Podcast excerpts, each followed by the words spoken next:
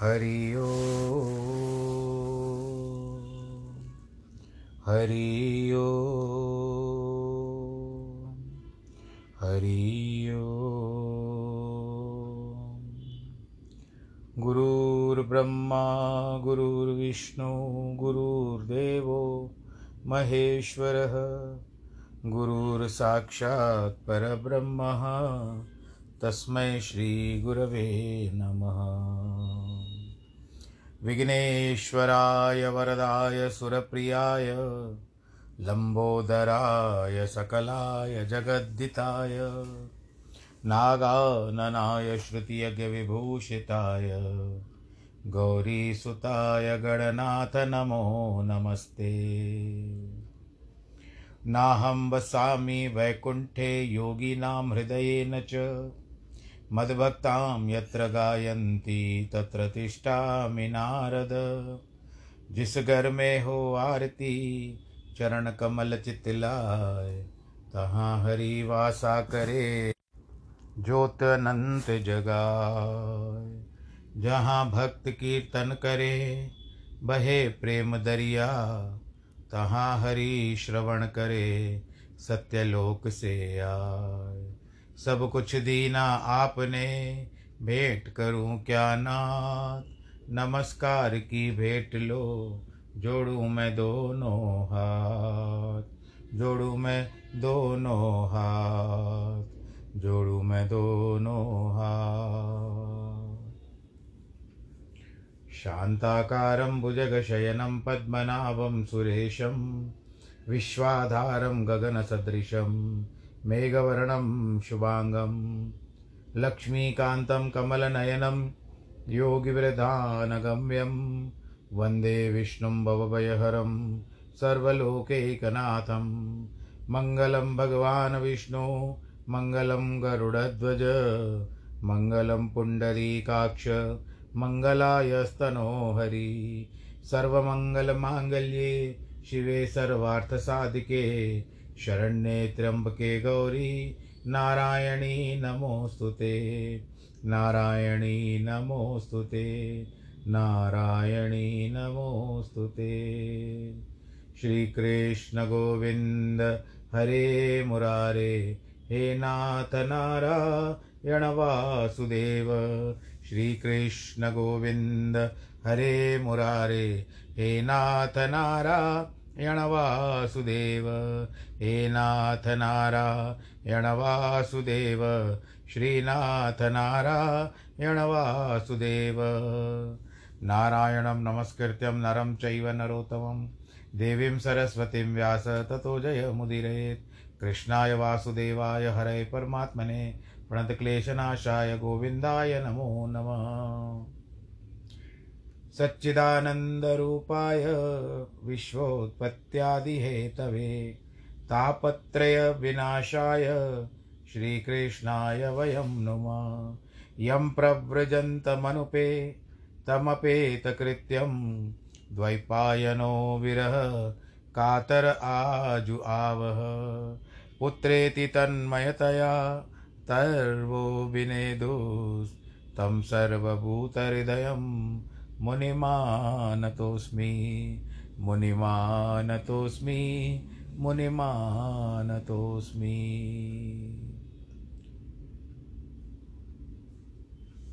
बोलो श्री कृष्ण कन्हैया, लाल की जय। मुझे ऐसा लगता है कि जब मैं अंत करता हूँ, जब श्लोक के अंत में आता हूँ तो मुझे तीन बार कहना, जैसे सर्वमंगल मांगल्य की, नारायणी नमोस्तुते, और मुनिमानतोस्मी। तो अंत समय में आप सोचते होंगे, ना भी सोचो, कोई बात नहीं।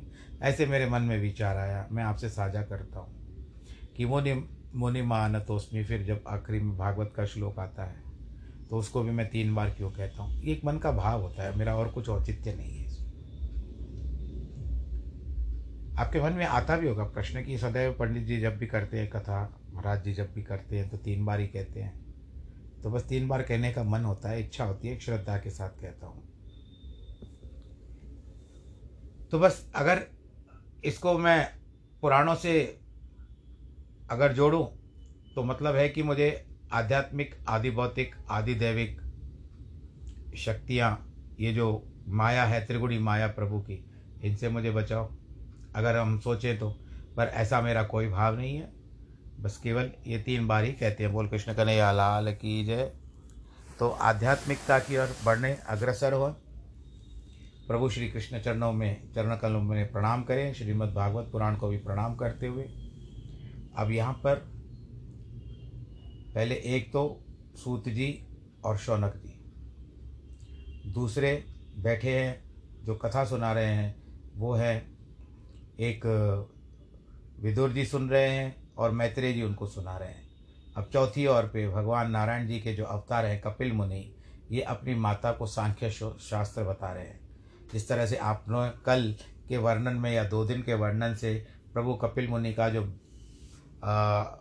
सांख्य शास्त्र आप सुन रहे हैं, इसको आप एक सच्चाई लगेगी। अगर आप इसको गहराई में जाओगे, जिस तरह से साइंस शोध करती है ना, विज्ञान शोध करता है, उसके पीछे जाता है तभी उस किसी निष्कर्ष पर निकलता है।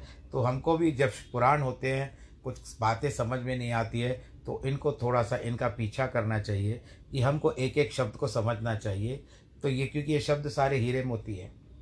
खान में पड़े रहते हैं। जब खोदने के बाद हमको जब ये ऐसे खान में पड़े रहते हैं, जब निकलते हैं और है क्या अन्वेषण है पृथ्वी का, सब कुछ माया क्या चक्कर है प्रभु, नारायण की माया है, वही ये सारा अन्वेषण होते रहते हैं।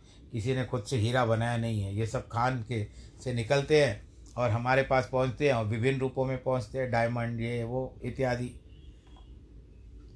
तो ये सब संसार का चक्र है। अब देवती माता है, अपने पुत्र, जो भगवान का ही स्वरूप है। कपिल मुनि उनको कहती है, प्रभु महदादि को लक्षण और प्रकृति पुरुष का स्वरूप परमार्थिक जैसा हो, और जिस प्रकार से इसका ज्ञान हो, वह कहो। हे भगवान, जैसे सांख्य शास्त्र में इनका मूल आपने कहा, इंद्रियाँ, स्पर्श, रूप, रस, चंद्र, शब्द, गंध, स्वर, स्पर्श इत्यादि आपने बताया, सांख्य शास्त्र में तत्व बताए आपने। परंतु उसके कहने का अभिप्राय भक्ति योग है। इस कारण भक्ति योग का मार्ग मुझसे विस्तार सत कहिए। वो तो सांख्य शास्त्र आपने बताया। अब भक्ति योग बताइए।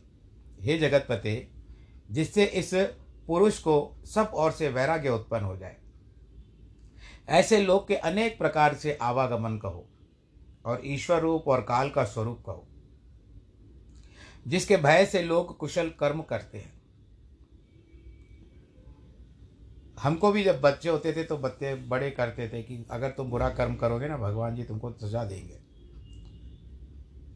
और टीचर भी बोलती थी, अगर इंग्लिश टीचर होते तो गॉड विल पनिश यू किसके लिए? क्योंकि हम लिखाई पढ़ाई में कुछ ना कुछ भूले करते थे या कुछ ऐसे कर लेते थे कर, कर्म जिस तरह से होता था, किया नहीं है, पर आज तक भगवान जी की कृपा है।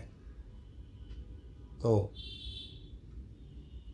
एक याद आ गया कि हिंदी में मैं बहुत अच्छी पढ़ाई करता था और दो सेक्शन होते थे, एक फ़र्स्ट लैंग्वेज और सेकंड लैंग्वेज मेरी फ़र्स्ट लैंग्वेज हिंदी थी।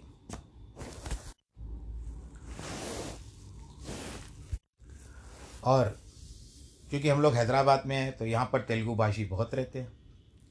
वो भी बच्चे साथ में थे, मित्र तो सब थे, बाकी कक्षाएँ जो चलती थी सब में मित्र होते थे। परंतु जब पहले फ़र्स्ट लैंग्वेज का आता था तो उनकी तेलुगु होती थी, हमारी हिंदी होती थी, जो हम जो भी उत्तर भाषी उत्तर भाषी हैं, बालक, उन सबको एक कक्षा में बिठाया जाता था। फ़र्स्ट लैंग्वेज हिंदी का शीर्षक होता था और दूसरे को तेलुगु का। तो अब बहुत संख्या में कम थे हम लोग। और हमारी जो अध्यापिका थी, वो बताती थी और कभी कभी मासिक टेस्ट देते हैं ना तो उस समय मुझे क्या करती थी, वो पीछे की बेंच पे बिठा देती थी। उसको पता था कि अगर ये सामने बैठेगा तो पीछे वाले हिंदी का नकल करेंगे इससे। तो इतनी अनुकंपा है बचपन से लेकर के, हिंदी के ऊपर अच्छा ज्ञान है, पर फिर भी कमी होगा, मैं नहीं समझता हूँ कि बहुत पूरा ज्ञान है, पर फिर भी पकड़ अच्छी है, और ये सब नारायण की कृपा से ही हुआ है कि यहाँ तक पहुँच पाया हूँ।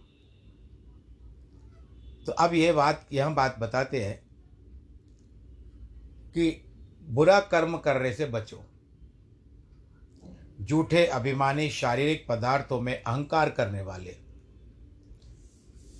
अज्ञानी, कर्म में आसक्त, निराधार, इनका कोई आधार नहीं है।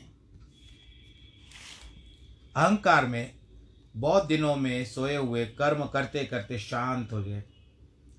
ऐसे शठल योग शठ लोगों को चैतन्य करने के लिए उनकी निर्मल बुद्धि करने के अर्थ व योग शास्त्र प्रकाश करने को आप इस जगत में सूर्य के रूप में उत्पन्न हुए हो। मैं एक सांसारिक बात कहना चाहता हूँ।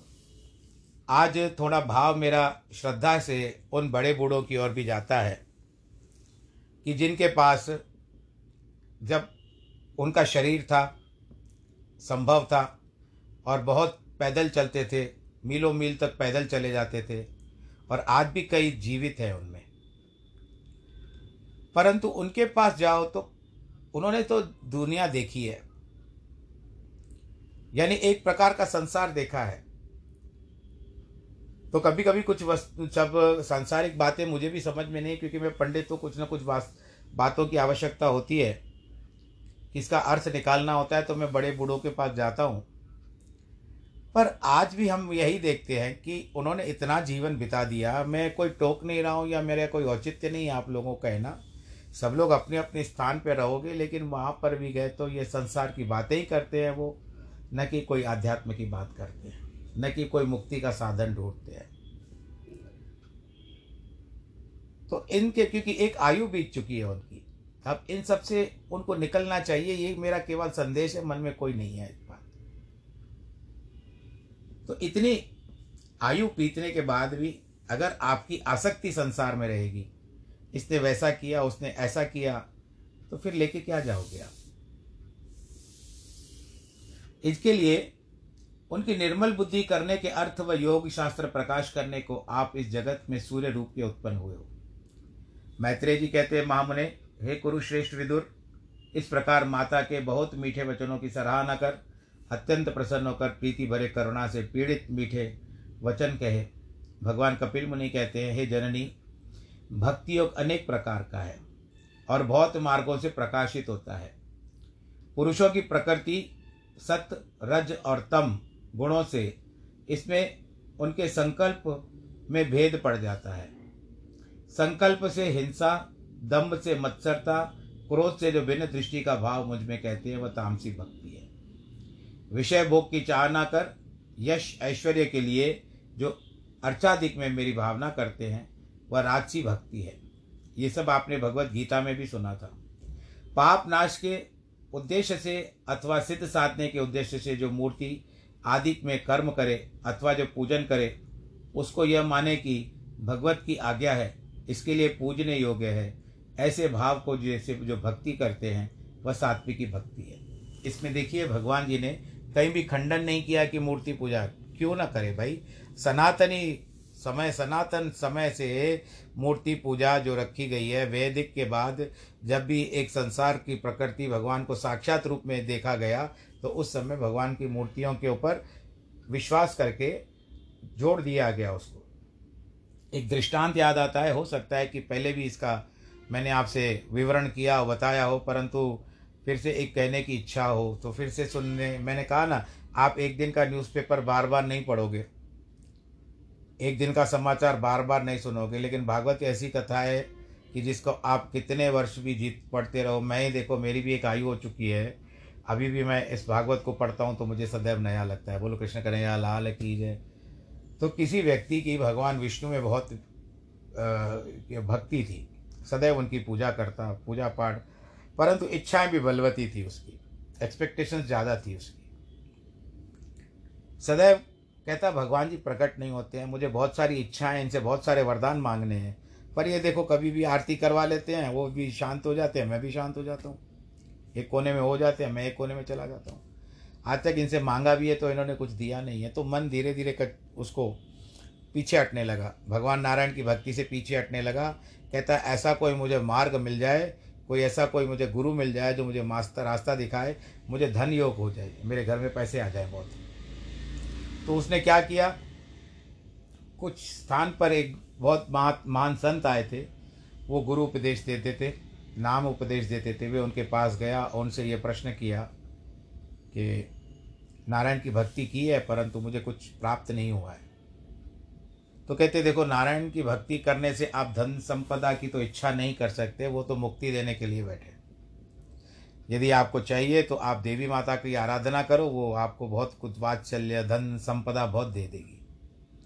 कहते, अच्छी बात है। तो विष्णु भगवान की मूर्ति का क्या करूँ? कहते, तुम्हारा मन नहीं लगता तो ऊपर उठा के रख दो।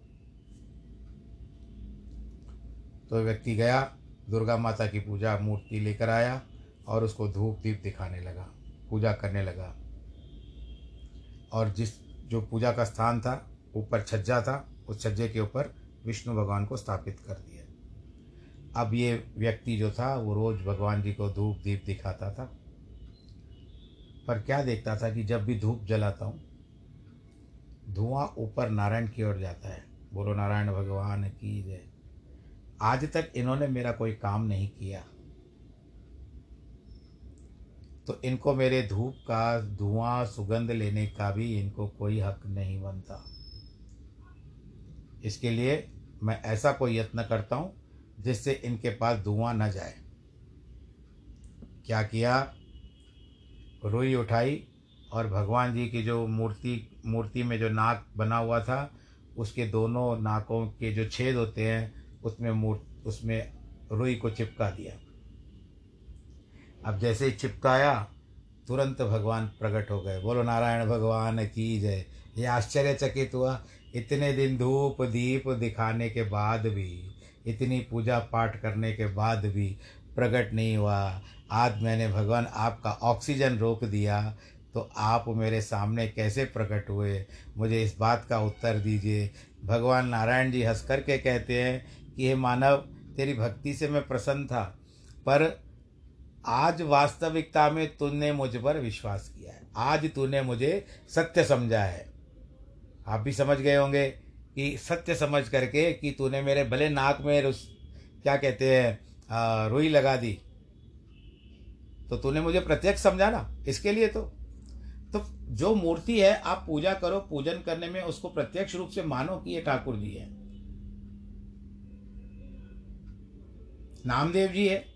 दूध नहीं पी रहे थे ठाकुर जी तो भोग नहीं लगा रहे थे तो तलवार से सिर काटने के लिए तैयार हो गया। तो ये बातें सत्य है। आजकल हम लोग थोड़ा और आगे आधुनिकता में इतने बढ़ गए, इतने बढ़ गए कि हम लोग पीछे देखना ही नहीं चाहते। हमारी जो धरोहर है, इन सब बातों की, उन सब चीज़ों को तो हम लेना ही नहीं चाहते। हम और आगे आगे चले जाते और पीछे लेकिन आपके पीछे भी एक शक्ति है। बस और कुछ नहीं कहना चाहते, फिर और भावनाएँ ज़्यादा हो जाएगी। तो इसके लिए इसका प्रयोजन क्या है कि श्रवण, कीर्तन आदि जो नवदा भक्ति है, वही फल देने के लिए तीन प्रकार की तामस, तीन प्रकार की राजस, तीन प्रकार की सात्विक भक्ति होने से सत्ताईस प्रकार की हुई। और सुनने में से एक एक में नौ नौ भेद होते हैं, तब इक्यासी प्रकार की हो जाती है। यह सगुण भक्ति के भेद हैं। मेरे सगुण के श्रवण मात्र से जो अंतर्यामी हूँ, मुझसे भी कभी न निकले, इस प्रकार मन की गति लगाए, जैसे गंगा जल धारा प्रवाह समुद्र में लय हो जाता है। फिर नहीं लौटता, ऐसे ही ईश्वर में लीन होना चाहिए, भेद न रखे। निर्गुण भक्ति योग का यह लक्षण है कि पुरुषोत्तम की फलानुसंधान, भेदभाव रहित तो भक्ति करे, श्रीपति के अतिरिक्त दूसरे की आशा न करे। मेरे साथ एक लोक में वास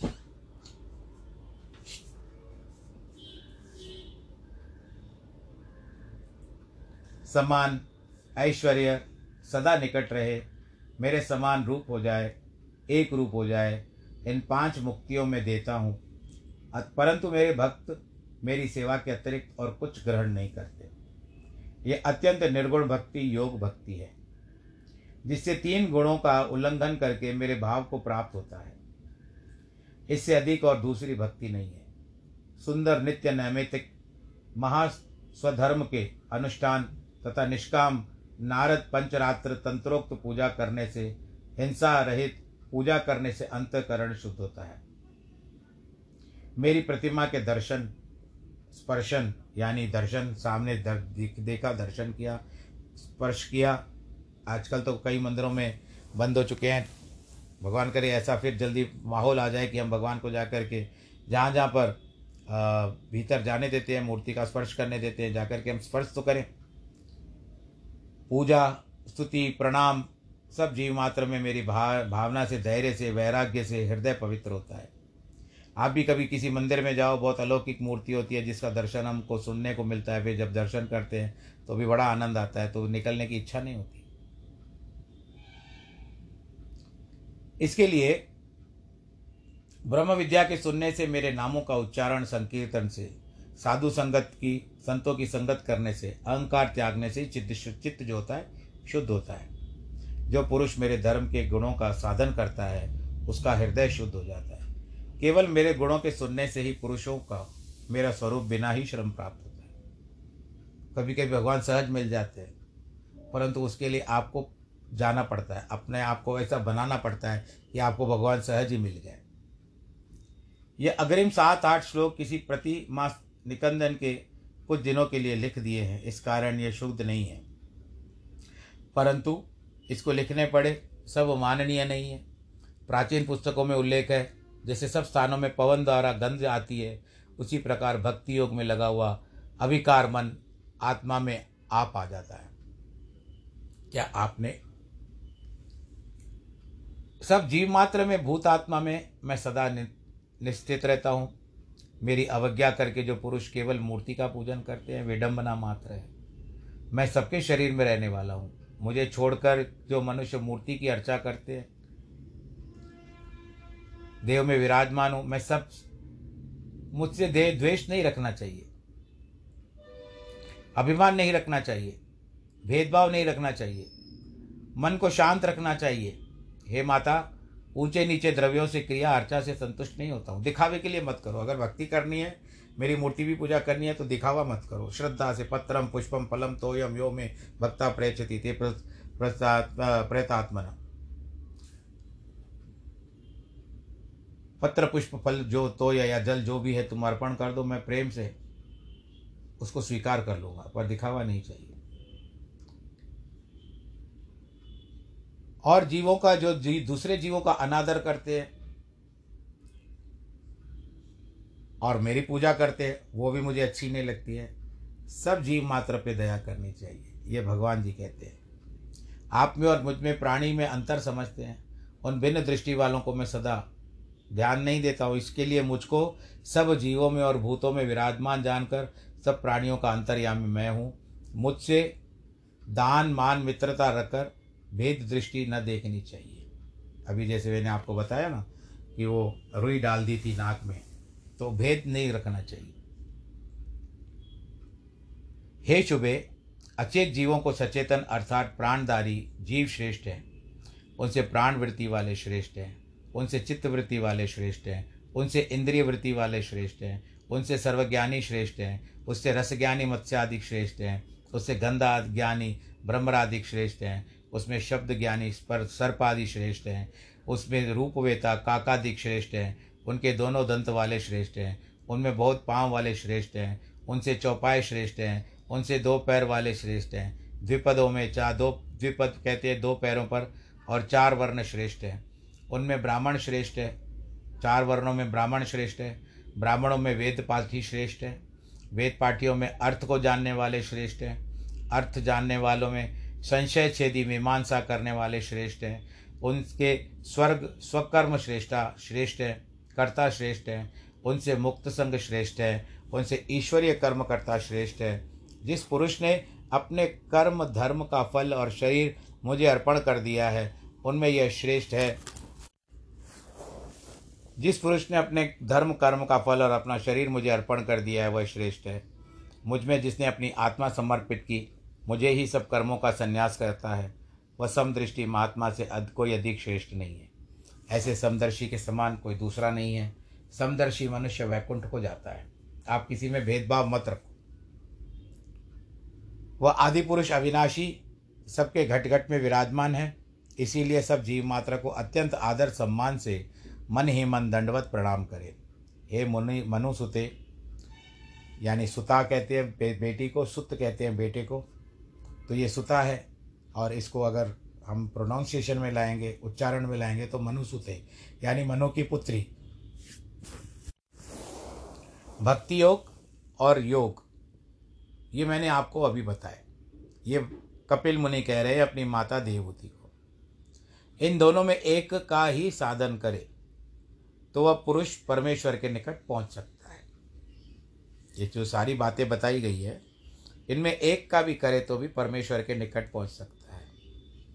सबका स्वामी प्रकृति पुरुष रूप और उनसे पृथक जो परमात्मा स्वरूप है, परम प्रधान पुरुष उसी को देव कहते हैं, जिसमें और यह जीव अनेक अनेक प्रकार की योनियों को भोगता है। रूप भेद के आश्रय होने से दिव्य काल कहलाता है, जिसमें भिन्न दृष्टि वाले को महदादि भूतों का भय होता है। सर्वाधार और यज्ञों में फलदायक है, जो ईश्वर जीवों के भीतर प्रविष्ट होकर सब जीवों को भक्षण करते हैं। वही विष्णु है, वही यज्ञ है, वही काल है, वशी करने वाला प्रभु है। इस काल को न कोई प्यारा है, न कोई शत्रु है, न कोई बांधव है, वही अप्रमत होकर प्रमत पुरुषों का अंत करता है। जिस काल के भय से पवन चलता है, सूर्य तपता है, इंद्र वर्षा करता है, तारागण भी प्रकाश करते हैं। जिसके भय से वनस्पति, वृक्ष, लता, औषधि सहित अपने अपने समय पर पुष्प और फल उत्पन्न करती है।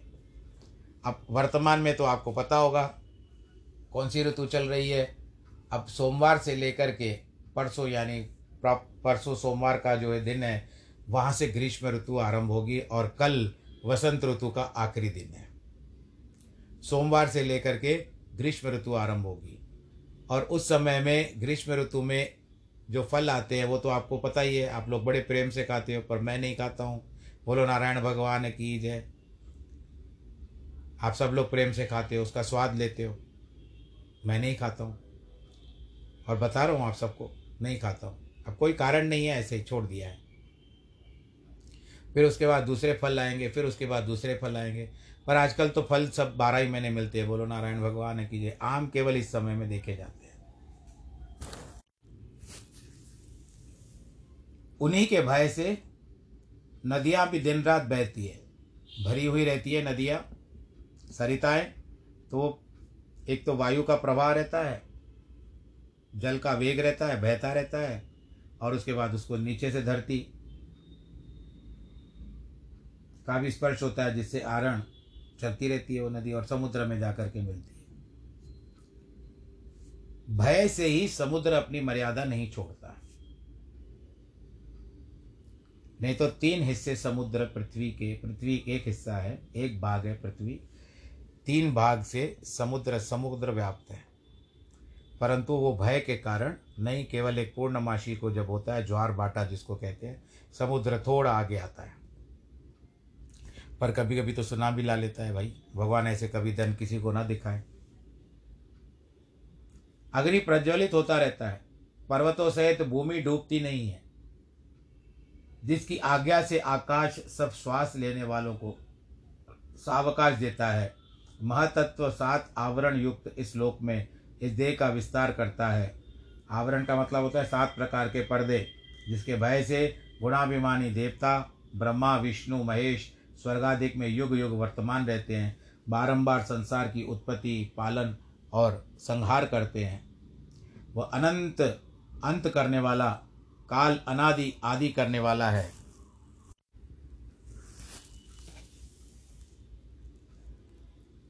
आदि वह अव्यय है। जनों से जनों को जन्माता है, परंतु काल को भी मृत्यु से संहार करता है। वह परमात्मा, काल रूप अपनी इच्छानुसार काम करता है। इसमें बताया गया कि स्थावर जंगम रूप जिते, सब नाना बांतिन रूप धरे हैं। ताई में सचिदानंद महाप्रभु आत्म एक प्रकाश करे हैं। सो बिन जाने ते सिंधु समान और जाने ते गोपद बिंदु तरे है। वंदत ताई सदा सुखदेव, जो ब्रह्म चराचर रूप परे है। गुरु कृष्ण करे या लाल की जय। प्रसंग समाप्त करने का समय आ गया। आज का विश्राम कथा ले रही है। आप सब लोग प्रसन्न रहें, आनंद के साथ रहें, अपना ध्यान रखें कोरोना के समय में, जिनके वैवाहिक वर्षगांठ है और जन्मदिन है, उनको बहुत बहुत बधाई। सर्वे भवंतु सुखिना सर्वे संतु निरामया, सर्वे भद्राणी पश्यंतु माँ कश्चित दुख भाग भवेद नमो नारायण।